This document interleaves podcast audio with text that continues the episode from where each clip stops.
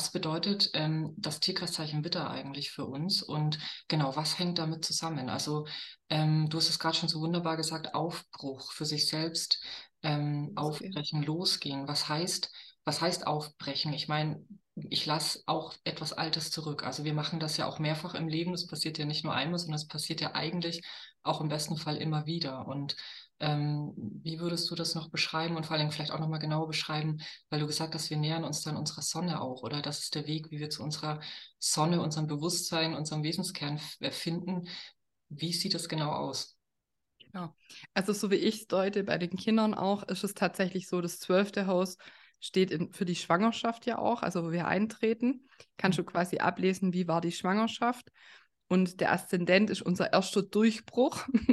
Wir verlassen die, ähm, ja, das Fruchtwasser von Mutti und mhm. brechen durch durch diesen Kanal. Im besten Fall, oder wir haben einen Kaiserschnitt. Und da gibt es auch Studien, dass Kinder, also ohne Wertung, aber dass Kinder, die per Kaiserschnitt zur Welt kommen, diesen Wille, weil Widder steht ja auch für ich will. Also ich habe, ich will durch diesen Geburtskanal, ich will leben. Und diese Willenskraft, die der Widder auch mitbringt, das ist der Geburtskanal, unsere erste Heldenreise, mhm. bis wir zum Licht kommen. Und natürlich ist es, ähm, ja, wir verlassen unsere schöne Welt, um die wir uns um nichts kümmern mussten. Wir waren versorgt.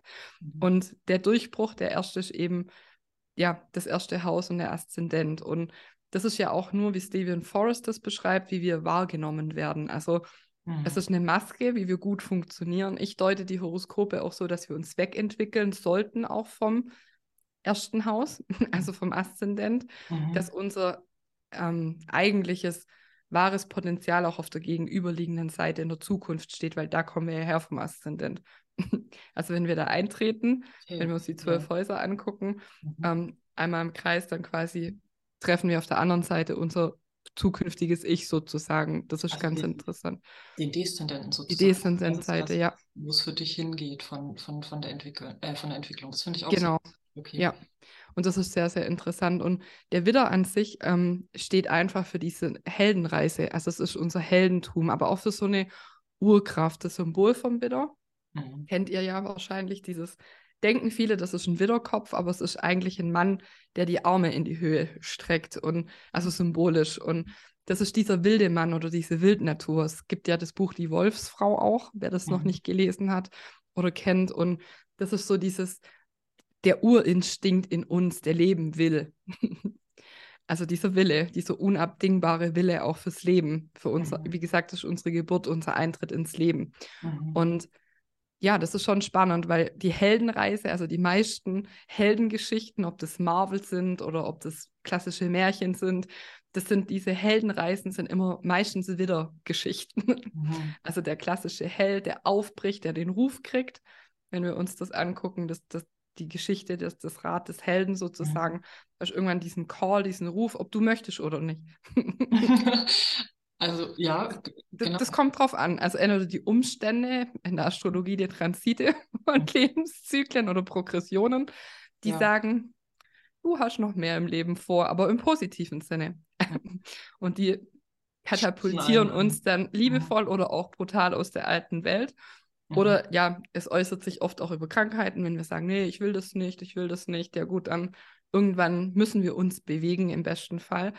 Und viele machen das halt nicht und kriegen dann eben die Quittung. Also mhm. das ist so, ja, die, und bei Vajana finde ich es ganz schön, wenn du Vajana kennst von Disney, ähm, da sagt ja Grandma Thaler, es gibt diesen Ruf in dir, hör genau hin und sie weiß ja, da ist mehr und geht dann auf Entdeckungsreise und entdeckt ja, sie war ein Seefahrer. Also eigentlich auch so ein klassisches Schützenmärchen, aber ähm, das Reisehaus, aber entdeckt es dann durch diese Heldenreise. Also das heißt, ich muss den Stamm verlassen, meine Sicherheit und muss für mich losgehen, um den Ruf zu folgen, meiner Herzenstimme auch. Und das ist auch alles wieder. Also dieser Aufbruch ins Unbekannte, klar macht uns das Angst. Und da kommt dann auch, also wir kriegen auch, oder haben jetzt schon den Transit mit Chiron auch. Und das ist so, äh, Chiron Jungfrau steht ja immer für Angst. Und mhm. die will, die will nie los, die Angst. Aber es hilft ja nichts.